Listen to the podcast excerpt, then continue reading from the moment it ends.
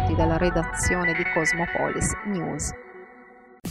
Sono 51.993 nuovi casi di Covid registrati in Italia nelle ultime 24 ore secondo il bollettino del 17 aprile. I tamponi processati sono 334.224 con un tasso di positività che sale dal 15,1% al 15,6%. I decessi sono 85, le vittime totali dall'inizio dell'epidemia salgono così a 161.687. Le terapie intensive sono 8 in meno con 33 ingressi del giorno e scendono a 403 totali, mentre i ricoveri ordinari sono 120 in meno, 9.758 in tutto. Sono 1.226.038 le persone attualmente positive. Sono invece 3.793 nuovi casi di Covid registrati in Puglia e 7 i decessi. In provincia di Taranto i contagi sono 525 sono 100.742 le persone attualmente positive, 602 quelle ricoverate in area non critica e 33 in terapia intensiva.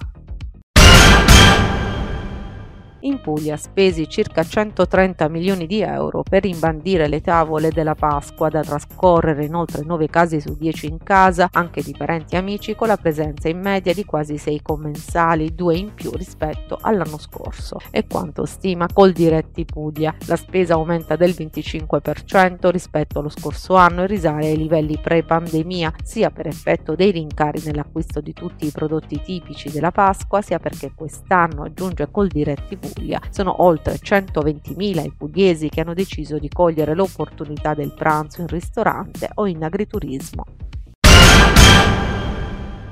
Il maltempo ha caratterizzato il fine settimana tra Pasqua e Pasquetta. La protezione civile ha diramato l'allerta meteo gialla per vento della durata di 24 ore dal 17 al 18 aprile, ovvero proprio nei due giorni festivi, correnti fredde e intense, pioggia e venti di burrasca. Nel lunedì dell'Angelo, secondo meteo.it, si osserveranno ampi spazi soleggiati sul resto d'Italia, mentre in mattinata ultime piogge all'estremo sud. Giornata ancora relativamente fresca con valori valori al di sotto della media, mentre un profondo vortice ciclonico si prepara ad influenzare le condizioni meteo nella seconda parte della settimana. Si è chiuso ieri sera nel Duomo di San Cataldo il Mysterium Festival con l'esecuzione della nona sinfonia di Beethoven, meglio conosciuta come Inno alla gioia, delle note che da sempre hanno ricordato la pace e l'unione dei popoli e che continuano a farlo anche in un momento come questo. A margine dell'evento è stato assegnato il premio Mysterium Festival a Gianluca Bilancioni, direttore del personale di Teleperformance, per l'impegno profuso nella promozione del territorio tarantino. È stata un'emozione bellissima, poi dopo un'ora di concerto meraviglioso, diciamo, l'emozione saliva perché era trascinata dalla bellezza della musica in questa chiesa che io ho sempre nel cuore. San Cataldo secondo me è un posto incantato, meraviglioso. Io sono fortemente convinto che solo l'amore può cambiare le cose, può cambiare il mondo. Quindi è uno dei tanti insegnamenti che mi ha regalato mio nonno. Eh, per lui l'amore era la, la prima e unica cosa alla quale pensava dalla mattina alla sera. Mysterium Festival, dopo 38 iniziative in 24 luoghi diversi della città di Taranto, giunge oggi alla conclusione con l'esecuzione della nona sinfonia di Beethoven alla Basilica Cattedrale della città di Taranto. È un anno particolarissimo, un anno importante, un anno tra l'altro in cui ricorrono i 50 anni dall'adozione da parte della comunità europea dell'inno alla gioia come inno di fratellanza, inno di pace. Quanto mai importante quest'anno dare un segnale così forte? È un essenziale minimalista farfalla eh, che eh, diciamo in antico greco rappresentava l'anima, eh, penso che sia un concetto molto spirituale, molto profondo, legato diciamo, al, al, a tutta diciamo, la componente esistenziale dell'essere umano. Eh, ho pensato che la farfalla potesse rappresentare questo simbolo di, di amore e di libertà eh, che spicca il volo per eh, farci rinascere a una nuova meta, a un nuovo impegno al di fuori del, di, di, dei pregiudizi e degli stereotipi che quotidianamente ci accompagnano. 38 manifestazioni in 24 luoghi diversi, quindi luoghi legati particolarmente alle chiese ma legati alla vita della società tutta, come un grande momento, come sempre abbiamo voluto che ci fosse nella settimana santa il corpo centrale costituito dalla liturgia, poi la bellezza dei riti sacri, i riti della settimana santa e il Mysterium Festival che fosse una proposta fatta a tutti quanti, una proposta di cultura, di fede, di pace, di fraternità, di fratellanza che culmina con questo evento della nona sinfonia. Preferire il territorio ionico piuttosto che andare altrove per le gite fuori porta di Pasquetta. Si è espresso in questi termini il candidato sindaco di Taranto Rinaldo Melucci ricordando di come la città dei due mari stia riscontrando un'alta appetibilità turistica. Stiamo diventando una città turistica, ci abbiamo investito tanto in questi anni in termini di immagine, di organizzazione, di coinvolgimento dei privati e dopo il successo della BTM, il traffico croceristico che si consolida, il sold out per i riti della settimana santa, la nostra città segna un più 8% rispetto all'anno scorso e siamo addirittura tra le mete più ambite della Puglia sia eh, da parte dei turisti italiani che dei visitatori stranieri. Questo ci inorgoglisce tanto, siamo sulla strada giusta e per noi c'è un futuro fatto di tante attività produttive diverse, sostenibili a cominciare dal turismo e quindi buona prospettiva.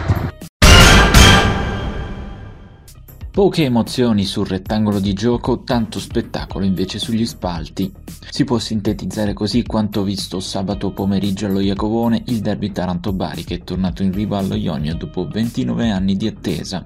Le due squadre si sono annullate a vicenda con i biancorossi che hanno cercato con più convinzione la porta di Antonino, senza però troppa fortuna. Rossoblu e Baresi si sono divisi la posta in palio davanti a uno stadio gremito con più di 10.000 persone. Si è consumato dunque l'ultimo atto casalingo della stagione per gli uomini di Mister La Terza, adesso la trasferta di Picerno e poi inizierà una lunga estate di valutazioni e calciomercato con la certezza di dover ripartire dai 10.000 dello Iacovone. Esordio amaro per la gioiella Prisma Taranto. Alla GSM Forum, nella prima giornata dei playoff, quinto posto. La squadra allenata da Vincenzo Di Pinto cede per 3-0, 28-26, 25-22 25-17 contro il Verona Volley. Dopo un inizio un po' arrugginito, i rossoblù, seppur incerottati ma privi di alcuni titolari, erano riusciti a fare una bella rimonta nel primo set e nel secondo parziale. Trovano anche due importanti set point nel primo set, senza però riuscire a concretizzarli. Gli scaligeri si sono dimostrati più brillanti, trascinati dai 16 punti di Jensen e dall'innesto di Gunenbain a 13 punti, che hanno condotto Verona alla vittoria. Gli ionici hanno pagato il mese di stop dal campionato e hanno faticato a ritrovare il ritmo partita. Da registrare l'esordio nello starting six del centrale lettone Gustav Fremanis, volto giovane del club ionico che ha messo a segno 9 punti, sfruttando l'opportunità concessagli da coach di Pinto nella prima gara dei playoff. Ha tanto così da una vittoria che avrebbe avuto dello straordinario. Il Cusionico ci ha provato al Paladolmen sabato sera ma il Bisceglie alla fine è riuscito a non buttare alle ortiche tutto il vantaggio accumulato nella prima parte di gara.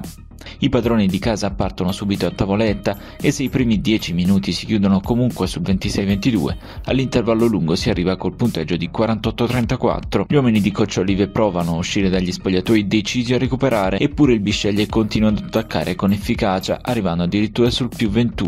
Da lì in poi scatta qualcosa nei rossoblù che, trascinati dagli ottimi conti, 30 punti e Diomede 24, terminano la terza frazione sul 71-64. Nell'ultimo quarto partita combattuta e divertente, con i rossoblù che a pochi primi dal termine arrivano sul meno 3. Bisceglie però è glaciale ed evita un sorpasso che sarebbe stato incredibile. Finisce 89-85, ora gli ionici torneranno a giocare sul parquet del Palafiomo domenica prossima, avversario di giornata sarà la Pavimaro Molfetta. Dalla redazione di Cosmopolis News è tutto al prossimo notiziario.